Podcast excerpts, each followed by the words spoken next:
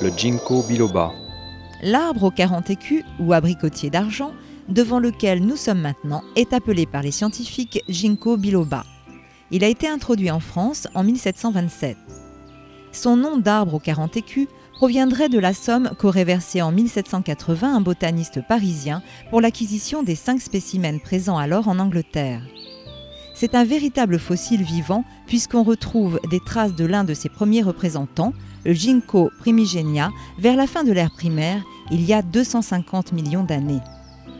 Cet arbre aurait disparu du monde végétal si les bons chinois ne l'avaient cultivé autour de leur temple pendant des siècles. Le ginkgo présente une étonnante aptitude à résister à la pollution, au feu et aux radiations. C'est le seul être vivant ayant résisté à la bombe atomique d'Hiroshima. Le ginkgo est de plus en plus utilisé à des fins pharmaceutiques. Il semble en effet que cette plante préhistorique regorge de richesses. Sa fécondation ne se fait pas sur l'arbre, mais au sol, et seulement en présence d'eau.